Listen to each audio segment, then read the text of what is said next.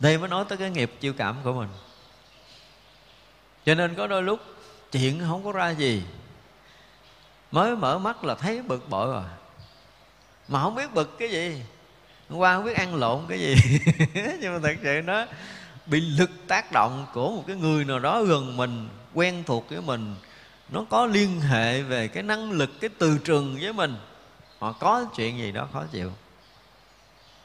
Và rõ ràng điều này nó bị ảnh hưởng. Cho nên nếu mà năng lực chúng ta có, chúng ta tu tập tốt mà chúng ta có năng lực á, thì à, đâu có cần nói chuyện đâu. Cái người quen của mình mình chỉ cần hướng tâm tới họ thôi hướng bằng cái thiện tâm của mình, hướng bằng cái năng lực từ tâm của mình, hướng bằng cái nỗ lực công phu của mình. Tự nhiên có nghe an lạc. Tại ra chúng ta thấy có nhiều cái người Phật tử mà họ bị bất an, Họ không biết làm gì, bóc điện thoại gọi đại ông thầy. Thầy ơi, con thế này thế này. Thầy nói, không sao đâu con, yên ổn hết à Yên thiệt luôn á. Như một lệnh phán. Không có đơn giản. Lực Họ đang bị rất rối và họ thấy rõ ràng là họ gỡ không có ra.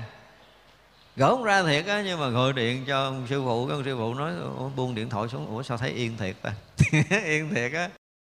Như một cái pháp, nó như một cái gì đó mà mình không diễn tả được thì ở đây gọi là thần lực. Cho nên cái lực tác động của những người tu rất là hay không đơn giản đâu, tại vì mình đang gom phước mà, cho nên mình làm gì có phước là mình cứ làm. Cho nên vậy mà các vị luôn sử dụng thần lực để chuyển hóa, điều phục chúng sanh, khiến cho họ khai ngộ.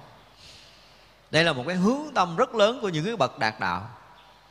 Những người đạt đạo thì muốn người ta đạt đạo, cho nên dùng toàn cái lực khi mà đối diện với một người là họ dùng cái lực của họ áp chế tất cả những cái tà tâm của mình khiến mình không có động tâm theo cái kiểu vọng động xấu được. Không biết sao kỳ mình cũng nghĩ lăn xăng lộn xộn mà lại ngồi gần một người cái mình nghĩ không có được. Giống như nãy mà nói muốn hỏi nhiều câu lắm, lên ngồi gặp một cái trong quách, không có cái câu gì để hỏi, tức gần chết luôn. Mình ngồi mình gắng nhớ rồi nãy là mình suy nghĩ cái gì để mình hỏi mà nhớ hoài không ra, cái thôi đứng dậy đi. Nói vậy đó. Tại vì ông này ông yên đến cái độ là bao nhiêu cái rút mắt của mình cũng bị xóa nữa chúng ta để ý khi gặp một người vậy là mình biết là ông này có lực á. Đúng không? Thì khi mình gặp ông này đó mình cũng nhớ, muốn hỏi một câu hay câu theo cái kiểu ngoại giao đi. Nhưng mà khi gặp mình cũng không mở lời được nữa. Thậm chí là mình muốn muốn hỏi là thầy khỏe không thầy? Nhưng mà lại gặp khỏi không được.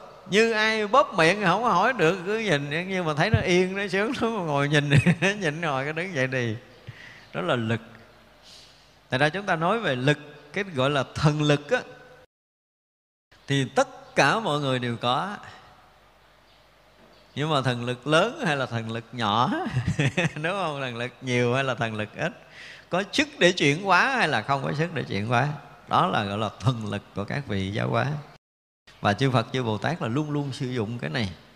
Tại vì á, với cái trí tuệ của Đức Phật, cũng như những vị giác ngộ là luôn luôn thấy được tất cả những cái vướng mắc của mình. Và quý vị biết khi mà tác động tới một người á, có lúc thì họ tiếp nhận, nhưng có lúc họ chống chọi. Không phải là mình muốn truyền lực tới họ là họ nhận hết đâu. Lúc đó cái nghiệp chướng của nó ngồi lên, nó ba trợn lên. Mình có tác động rồi nó cũng chống lại mình à. Nhưng mà khi nó mở tâm, nó hướng về mình. Và nếu như mà vị thầy mà tác động lực thì rõ ràng là người đó có một cái sự rúng động liền nó giống như cái chuyện của thế gian là chuyện tình cảm đó nhưng mà thực sự cái này nó nó thần lực là nó có một cái lực gì đó nó hơn cái tình cảm. À, tôi nhớ hồi xưa có một cái lần à, hình như là năm, năm đó tôi học lớp 5, lớp 6 gì mà ông thầy ông kể một cái mẫu chuyện á. Là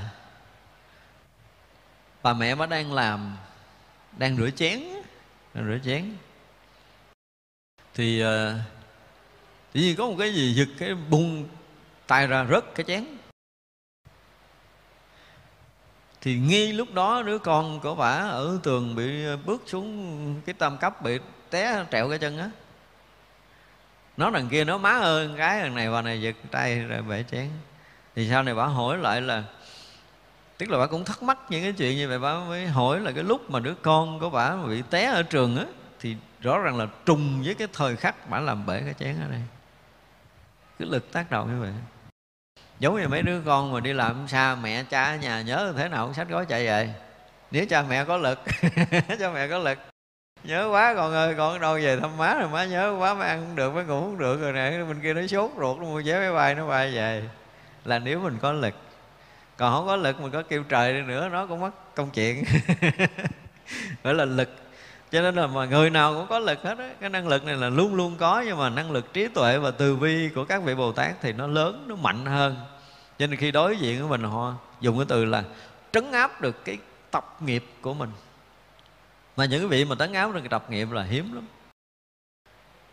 Chúng tôi đọc rất là nhiều trong thiền sử trung hoa thì à, có một cái vị mà có lực để trấn áp đệ tử là ngày nam truyền có một số chuyện mình không có nhớ rõ nhưng mà ví dụ như cái thời người thiền đó trong chúng đó, là bị dao động ngài thấy. Dao động quá thì ngài trợ lực một chút để cho nó yên á. Ngài chỉ cần ngài ở trong thiền thiền thất của mình thôi là đủ để có thể tác động cho một đứa đệ tử nó yên cái tâm nó liền. Người thiền mà bị động quá. Và ngài nam tiền thì thường làm cái chuyện này mấy vị khác thì ít. Thành ra cái lực tác động của chư phật chư bồ tát với mình thực sự với một chúng sanh như mình bình thường á là lúc nào chư Phật chư Bồ Tát cũng đang tác động lực tới mình đó. có điều là cái, cái nghiệp của mình nó dày quá. Mà nó có mở tâm để mình đói chứ còn có đôi lúc quý vị thử nào những cái bữa nào mà chúng ta thiền định thật sự tốt đi chúng ta thả tâm mà giống như mình hướng về chư Phật, chư Bồ Tát, mình có thể nhận cái năng lực từ bi năng lực trí tuệ của Đức Phật đi. Thì sau một chút chúng ta thả lỏng mở tâm mình ra, tự nhiên cái mình hiểu những cái bài kinh, những cái câu kinh kỳ lạ lắm. Trước đó mình đọc mình không có hiểu. Nhưng mà mình nhận được cái năng lực trừ bi trí tuệ đức phật cái tự nhiên nhớ là cái câu mình thắc mắc cách đây năm tháng, ba tháng là tự nhiên cái nó sáng ra nó năng lực tác động thực sự chứ không phải không có, nhưng mà cái tâm mình nó không có đủ mở, không có đủ đón nhận được tất cả những năng lực của chư phật, chư bồ tát. Cho nên lúc nào mà chúng ta dẹt được cái nghiệp chướng của mình qua, không, nó cho nó mỏng mỏng một chút, thì cái năng lực Đức Phật không phải là không đủ lực để tác động mình đâu, nhưng mà cũng phải để cho mình trả một cái phần nhân quả gì đó. Cho nên phải để yên, tự mình dẹt được, thì cái đó, cái tốt lành nó sẽ rớt vào tâm của mình. Còn chúng tôi dùng cái từ là giống như mình câu thông được với cái từ bi và cái trí tuệ của Đức Phật. Còn nếu mà tâm mình vẫn còn dày đặc những cái nghiệp chướng, khó chịu này, bực bội, rồi những cái sự dướng mắt của mình thì nó sẽ làm che chắn đi, che chắn đi cái lực tác động. Chứ còn lực tác động lúc nào cũng có, chúng ta nên biết điều này.